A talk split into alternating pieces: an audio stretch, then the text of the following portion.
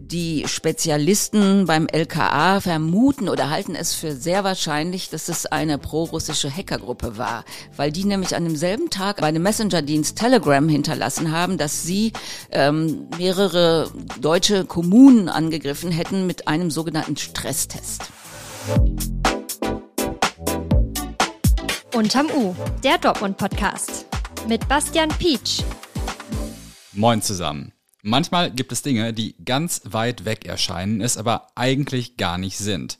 Heute geht es um so ein Thema. Einen eigentlich nervigen, aber einigermaßen banalen Vorfall, der plötzlich die ganz großen weltpolitischen Verstrickungen eröffnet. Die Stadt Dortmund ist nämlich Ziel eines Hackerangriffes geworden, hinter dem möglicherweise eine Gruppe mit Verbindungen zu Russland stehen könnte. Alle Hintergründe erfahrt ihr gleich in unserem Gespräch zum Thema des Tages. Ich hoffe, ihr habt es nett bei dem, was ihr gerade macht. Ganz egal, ob ihr die Folge morgens beim Frühstück, auf dem Weg zur Arbeit oder abends auf dem Sofa hört. Mein Name ist Bastian Peach und unser Ziel hier ist es, euch in jeder Folge nicht nur die Nachrichten zu präsentieren, die ihr kennen müsst, um in Dortmund auf dem Laufenden zu sein. Wir wollen auch immer ein Thema vertiefend besprechen, die Nachrichten im Zusammenhang sehen sozusagen, damit ihr in Dortmund mitreden könnt. Auch heute starten wir wieder in die Folge mit unserem Nachrichtenupdate. Update.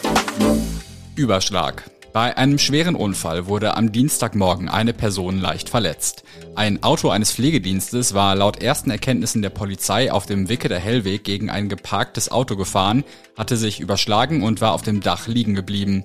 Die Person in dem Fahrzeug wurde verletzt. Der Wicke der Hellweg war zeitweise gesperrt. Das hat auch die Stadtbahnlinie U43 betroffen. Streit. Die katholische Arbeitnehmerbewegung KAB droht den Schaustellern und Schaustellerinnen des Hansemarkts mit Anzeigen. Der mittelalterliche Markt in der City soll vom 1. bis zum 5. November stattfinden.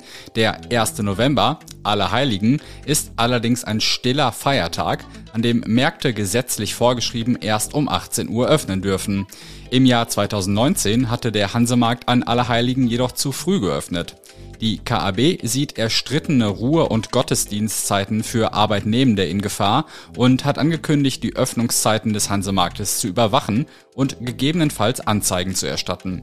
Schaustellersprecher Patrick Ahrens betont, man werde sich selbstverständlich an die gesetzlichen Vorgaben halten und Schausteller und Schaustellerinnen auch noch einmal auf diese hinweisen. Teurer. Anwohnerparkausweise sollen in Dortmund bald deutlich teurer werden. Darauf jedenfalls drängen die Grünen. Die jetzige Gebühr von gut 30 Euro im Jahr wurde bereits vor 30 Jahren festgelegt. Aktuell decke die Gebühr laut den Grünen nicht einmal die Kosten für die Erstellung des Ausweises. Die Stadtverwaltung arbeitet bereits an einem Plan für die Anpassung der Gebühren. Es werde aber wohl auf eine moderate Erhöhung hinauslaufen. Andere Städte wie zum Beispiel Freiburg und Münster planen hingegen mit drastischen Erhöhungen ihrer Gebühren auf teils mehrere hundert Euro im Jahr. Die Mehreinnahmen für die Anwohnerparkausweise würden in den städtischen Haushalt fließen. Der ist aktuell durchaus angespannt. Das Thema des Tages. Die Dortmunder Stadtverwaltung ist am Donnerstag Ziel eines Hackerangriffs geworden. Zwei Tage lang war die Website dortmund.de für Bürger und Bürgerinnen nicht erreichbar. Warum hinter dem Vorfall möglicherweise ein größerer Plan steckt, bespreche ich jetzt mit meiner Kollegin Gabi Kolle. Was ist denn am Donnerstag genau passiert?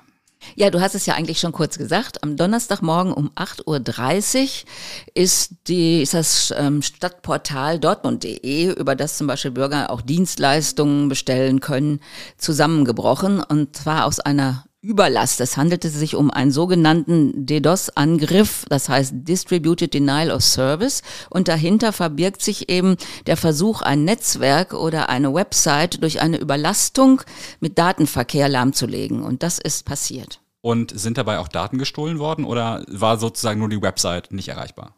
Also es sind keine Daten gestohlen worden, es gab auch keine Erpressungsversuche oder ähnliches. Es ist einfach nur die Website zum Zusammenbruch gebracht worden. Wie funktioniert denn so ein Denial of Service Angriff?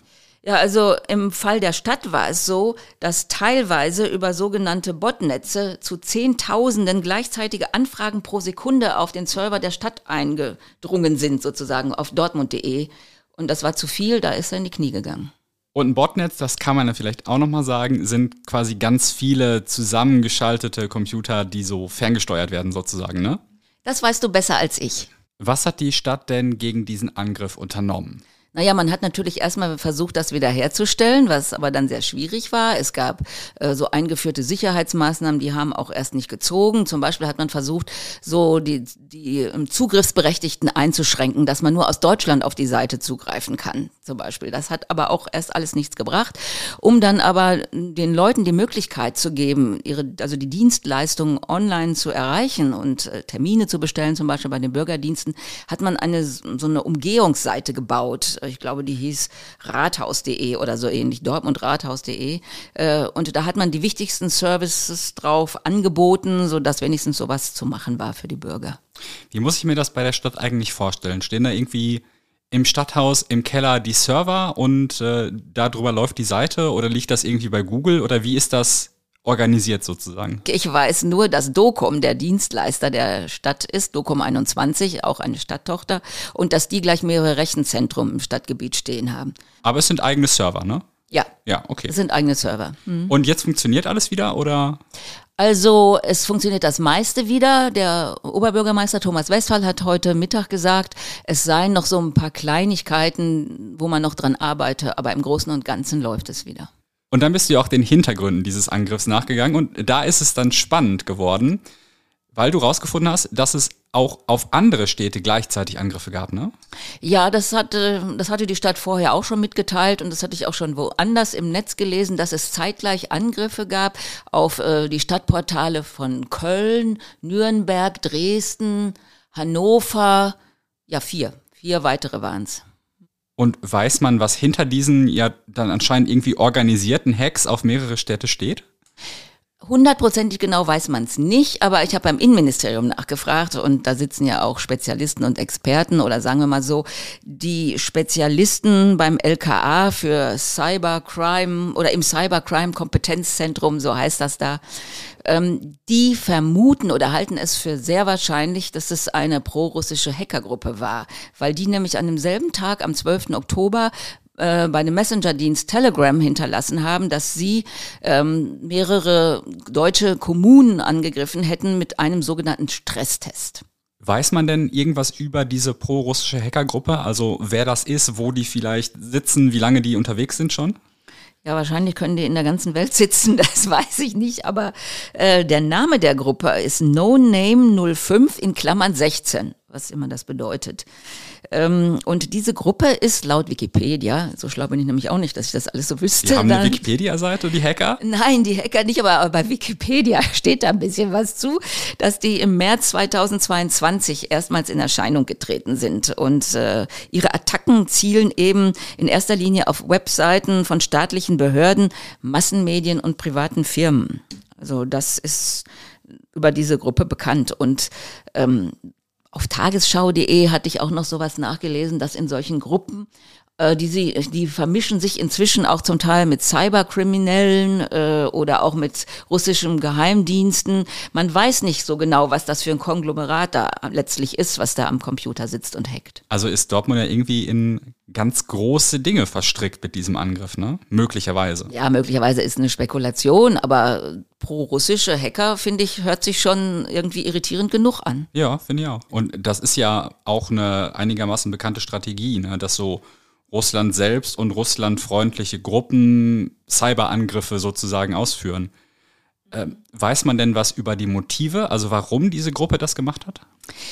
Also eigentlich kann man da nur zu spekulieren, weil es liegt in der Natur der Sache. Die sagen da auch nicht immer genau, warum sie das machen. Also im Innenministerium hieß es, ähm, solche Angriffe, die seien oft aus politischen Gründen. Äh, zum Beispiel auch um eine Online-Präsenz einer Regierung zu stören oder gegen bestimmte Dinge zu protestieren. Äh, zum, also die Gruppe auf Telegram hatte wohl angedeutet, dass es um das Wintermilliardenpaket für die Ukraine geht, äh, die das Verteidigungsministerium angekündigt hat. Denn direkt darauf kam dann dieser Angriff. Also es geht da um Hilfszahlungen an die Ukraine, die genau. jetzt bewilligt worden sind, ne? Ja, also und solche Sachen. Aber sonst gibt es also die Motive für solche Angriffe könnten ja auch sein, dass man ein Opfer finanziell oder operationell schädigen will oder den Ruf schädigen will. Manche machen es vielleicht auch aus Ablenkung vor einem anderen Angriff, der zeitgleich läuft um da die Kräfte der Angegriffenen äh, irgendwie abzulenken. oder auch schon mal aus schierer Freude eben an der Zerstörung. War denn zum Beispiel auch kritische Infrastruktur irgendwie mal gefährdet bei diesem Angriff in Dortmund? Weißt du das? Nee, bis auf die Website wüsste ich nicht. Die Stadt sagt ja auch, dass wenn es auf, äh, wenn, wenn es um Angriffe auf die Infrastruktur der Stadt geht, äh, das nimmt man sehr ernst und guckt auch und würde auch ähm, die Sicherheitsmaßnahmen immer der Bedrohungslage oder der geänderten Bedrohungslage anpassen. Nur so absoluten Schutz weiß ich nicht, ob es den gibt. Ne? Hat die Stadt denn irgendwie erzählt, was sie jetzt quasi nach diesem Angriff unternehmen möchte, um solche Vorfälle in Zukunft zu vermeiden? Nein, hat sie nicht. Ich habe jetzt da auch nicht so gezielt nachgefragt. Allerdings äh, würde ich als Stadt auch nicht sagen, was ich jetzt genau mache, um dann nicht wieder ein neues Einfallstor zu bieten. Gabi, vielen Dank für die interessanten Hintergründe. Wenn ihr mehr zu dem Thema wissen wollt, habe ich euch wie immer Links in den Shownotes zusammengestellt. Wettbewerbe gibt es für ziemlich viele sportliche und nicht so sportliche Leistungen. Den Beef Boys aus Brakel geht es, wie der Name schon vermuten lässt, um Fleisch. Und tatsächlich hat die Dortmunder Gruppe nun bei der deutschen Steakmeisterschaft auf dem Hof Fortmann in Dorsten den Titel für den besten Burger abgeräumt. 23 Teams aus ganz Europa haben an dem Grillwettkampf teilgenommen und die Dortmunder haben sich durchgesetzt. Mit dem Sieg haben die Beef Boys auch ihr zweites goldenes Ticket für die Weltmeisterschaft in, wo sonst, Texas gewonnen. Dort treten sie dann gegen über 600 Teams aus der ganzen Welt im Steak- und Burger-Zubereiten an. Und auch beim Rennen um den Titel des Europameisters sind die Beef Boys noch dabei. Wie ernst die Freunde aus Brakel das alles nehmen, macht Michael Karwig, einer der Beef Boys, deutlich. Er besitze sechs oder sieben Grills. Zweimal wöchentlich treffe man sich vor einem Wettkampf praktisch zum Üben. Kaufen kann man die Kreationen der Beef Boys übrigens nicht. Grillen ist für sie vor allem ein Hobby. Morgen übernimmt hier Felix die Grillzange und serviert euch dann auch wieder die heißesten Neuigkeiten und Debatten aus Dortmund. Wenn ihr keine Folge von Unterm U mehr verpassen wollt, folgt uns gern überall, wo es Podcasts gibt. Auf vielen Plattformen könnt ihr übrigens auch Benachrichtigungen aktivieren, zum Beispiel bei Spotify mit einem Klick auf die Glocke. Dann werdet ihr immer informiert, wenn eine neue Folge erschienen ist.